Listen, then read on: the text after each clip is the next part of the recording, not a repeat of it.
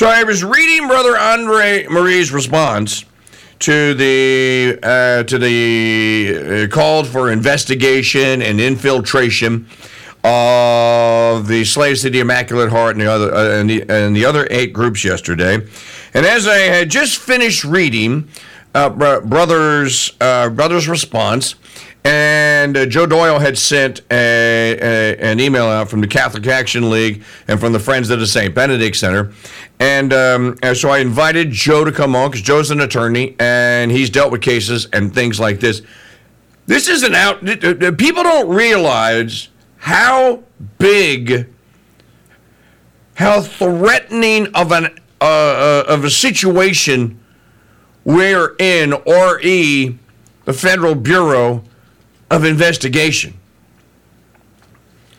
As Joe was pointing out, this may be the worst example of big government ever cracking down or, or threatening to crack down on a basic fundamental liberty, which is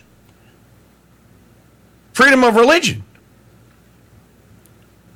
In the natural law, and in the law of Christendom, the safeguard or the protection to freely practice the faith was everywhere without question. Supposedly, it was enshrined in the Constitution with the First Amendment. And yet, here we have this egregious example of a bureau that thinks it makes its own rules up. Uh, now, the retraction, and I'll read you the retraction, or not, it's not really a retraction, it's basically, this isn't the FBI. But you know what's interesting about the, the, uh, the, the, the statement by the FBI about this? The interesting thing to me is they said, whoever wrote the, uh, uh, let me see, I have a story here whoever wrote the apology or the promise that this wasn't going to proceed uh, basically said what Kyle Seraphin said made it that much more dangerous. Uh, da, da, da, I don't see the story here. It's in. Is it in the, in the pile, or do I have to read it off the screen? The, the FBI's apology of the retraction. I think it's not in the pile, but I uh, I have it here. I think handy. Yeah. I printed it, I printed it. Traditionalist Catholic ideology says it failed to meet Bureau standards. Uh, the FBI said Thursday that an internal memo released by the Richmond Field Office last month uh, warning against radical traditionalist Catholic ideology does not meet the Bureau standard. Note that they did not say that the memo or that the, uh, the, the, the internal memo, they did not say that it was a hoax. They did not deny that the report was made. So there's two ways to look at this. One is saying we achieved a great victory here. They would never do that to us. Or the other was they were going to do it, but they got caught. They were going to do it. Someone at the Richmond field office signed off on it. They were going to do it, but they got caught. So they basically were embarrassed into the retraction. Have Is the way to. It is? Wait, I, I've got it on the screen. Okay. Well. Kyle Seraphin, who was a special agent, we had Kyle uh, uh, before Tucker Carlson got Kyle Seraphin. We did. Kyle Seraphin, who was a special agent at the Bureau for six years before he had blah, blah, blah, you all know all this, uh, published a document interest of racially or ethnically motivated violent extremists and radical traditionalist Catholic ideology almost certainly presents new mitigation opportunities. And here's what the FBI said, and we'll talk with Joe Doyle about this. While our standard practice is not to comment on specific intelligence products, this particular field office product, you know, they use the language that Kyle was using, product, this uh, particular field office product disseminated only within the FBI regarding racially or ethnically motivated violent extremism does not meet the exacting standards of the FBI. Upon learning of the document, FBI headquarters quick uh, uh, uh, FBI headquarters quickly began taking action to remove the document from FBI systems and conduct a review on the basis for the document. The statement adds, the FBI is committed to sound and to sound analytic tradecraft and to investigating and preventing acts of violence and other crimes while upholding the constitutional rights of all Americans and will never conduct investigative activities or open an investigation based solely on First Amendment protected activity. So that's the mea culpa, mea culpa, mea maxima culpa part of it. That they said, this isn't up to our standards. Well, whoever runs the Richmond field office thought it was up to your standards. So again, this is not a case, from my point of view, is not a case of we see we can trust the bureau. The FBI is not out to get us. They're on our side. They're the good guys.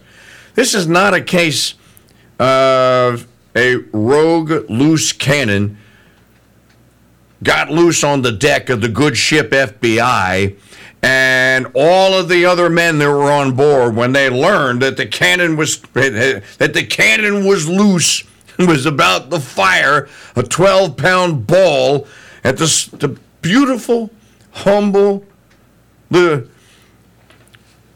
sisters uh, and the slaves to the immaculate heart and then they went hey hey you can't attack them they're, look look they're good people this is we got busted.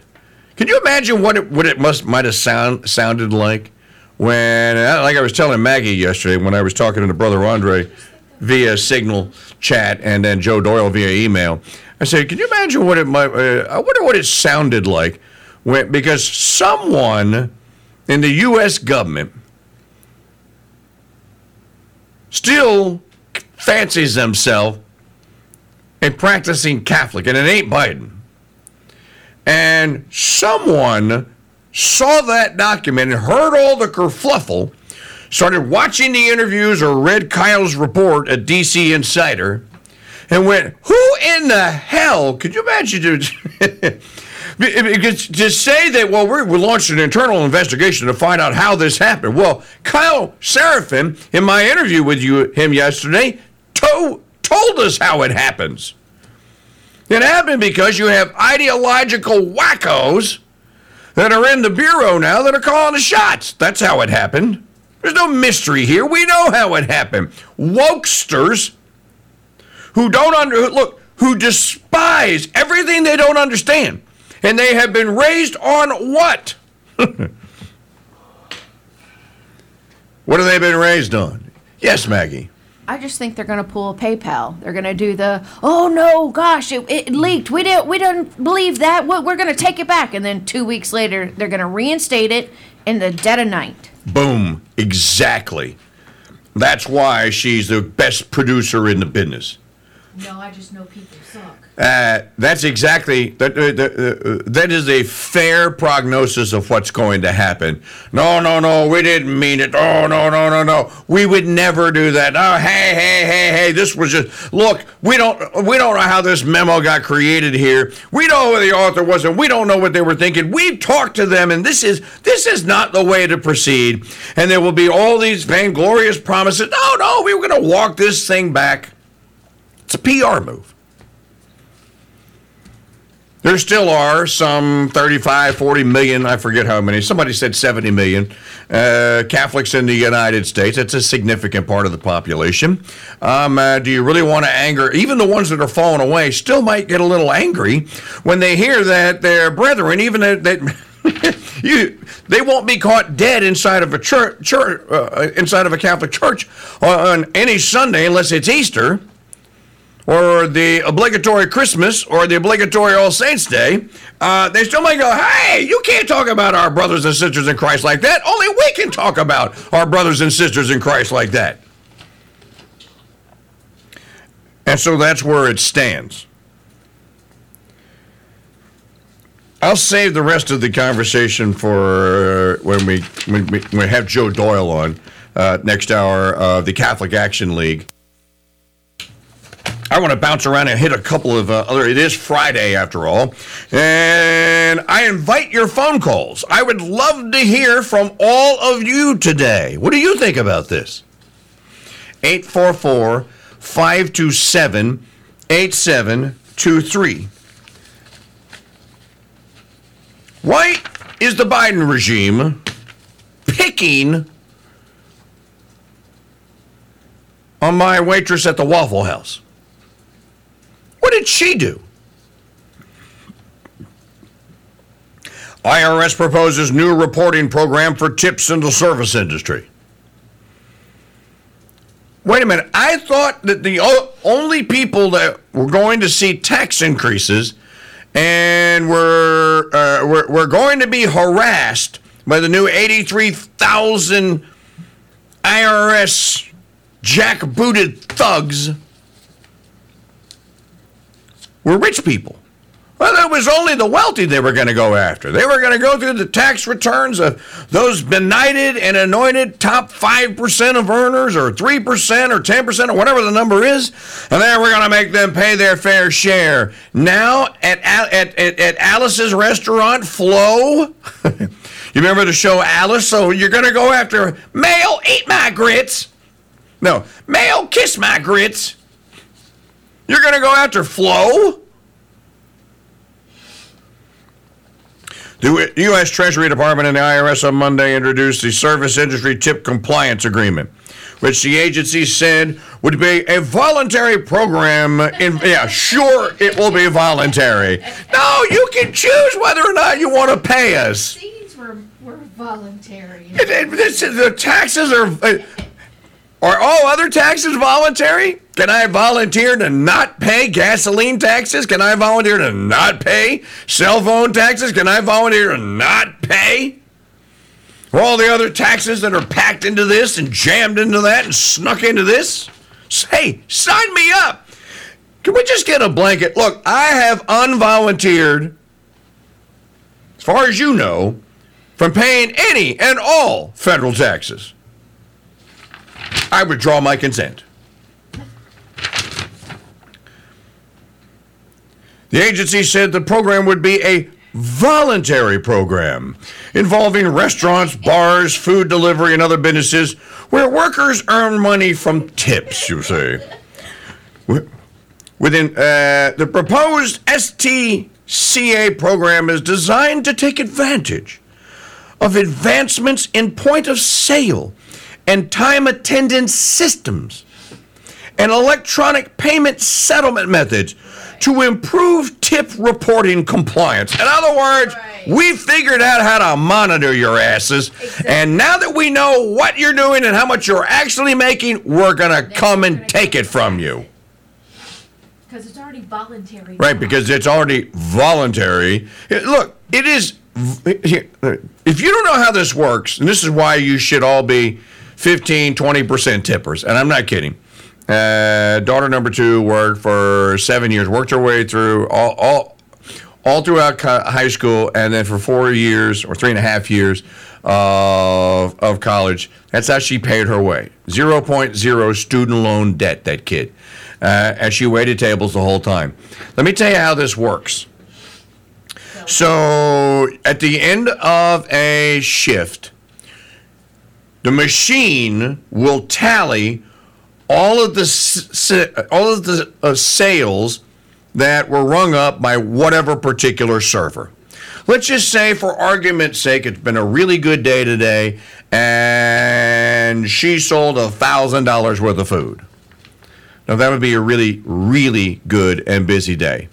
So she sold a thousand dollars worth of food, and she's going to put that in the machine and then the machine, the computer program is going to go, uh, you should voluntarily claim 8% of this as tips. Now, there's no volunteering for the 8%. They're going to take it from you. They're going to claim it as income, and then they're going to payroll tax her on it. Now, so what they're saying is you can now voluntarily claim 15%, but it's not going to be voluntary.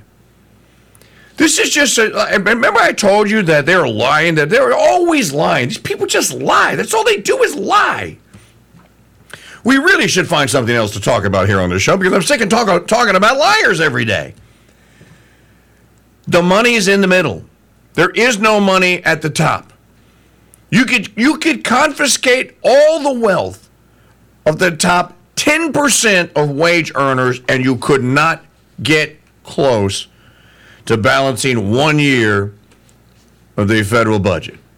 If you took all of it, not some of it, all of it, just come, just say it's ours. We're confiscating it. You could not balance the federal budget. The money is not there. But if you took two thirds of what the middle income and lower incomes earn, yeah, you could probably do it because that's where the money is. There's 110 or 120 million in the middle. There's a couple of hundred thousand or a few million at the top. It's true. The rich get richer and the poor get poorer. So this is just another thinly veiled assault on the middle class. And again, if you want to, it, it, this is like a pay for play system in this system, uh, in this usurious system that we, that we talked about on Wisdom Wednesday with Brother Andre. The whole thing is based on usury. The, the, the entire, there's really, there's no way to extra, there's, the only way you can get around this now, the only, the, really, the only exit door that you have, that you and I have, is to make our own little parallel economy barter systems. Chickens will be the new currency. Eggs will be the new currency. That really is the, the, the, way out of that. Short of that, we're stuck. It's it, it, it, and it's tragic that it's come to this, but it's been like this for a long time, ladies and gentlemen. This is not something new. The assault on the little guy. Remember at the beginning, and you'll start to hear, uh, uh, uh, remember, remember, the COVID Chronicles, the Crusade COVID Chronicles, debuts this coming Monday. I've never been very excited about rebroadcast of this show, other than if it's a good interview with Kyle Seraphin or someone like Charlie Daniels or whoever I was uh, uh, blessed to get to snag an interview with. But I'm very excited about the COVID Chronicles because I was there. Maggie was there. Many of you were there in 2020, in February and March and April when the Corona Doom was launched when the lockdowns were launched, when the mask mandates first started being handed down, when the limitation on travel and on, on mobility, when the kids were kicked out of school. We were there for all of this. We opposed all of it every single step of the way. There's no exception. And you're going to get to hear, if you missed it or maybe you just forgot about it, you're going to get to hear the year that was 2020. Probably the worst year in American history for tyranny. True top down diabolical tyranny. And we'll tell you the story. I don't have to do anything other than go to Memorex and play what actually happened. And it happened the entire year. They never, once they launched this thing, they married it. once the state of Louisiana, for example, launched it, they married it. They, they, they, they, bought it a wedding ring and they married it. And it didn't matter what the facts said. It didn't matter what, what the actual statistic and the actual data said. Did not matter. They were going to pursue and, and proceed with the lie, and they're still doing it today. And the reason they're still doing it today is because they don't want to have to uh, pay for what it is that they have done. But remember at the beginning of it, I was saying this is a attack on the moderately successful middle class business guy. The big restaurant chains, every single one of them survived. Show me. I'll, they pull a Biden. Show me. Show me. the national restaurant chain that was put on a business. Yeah, why is it the National Restaurant Association up in arms? Yeah, where's the National Restaurant Association on the taxes on uh, the waiting class, if you will? Remember, I said this is an assault on the moderately successful small business guy.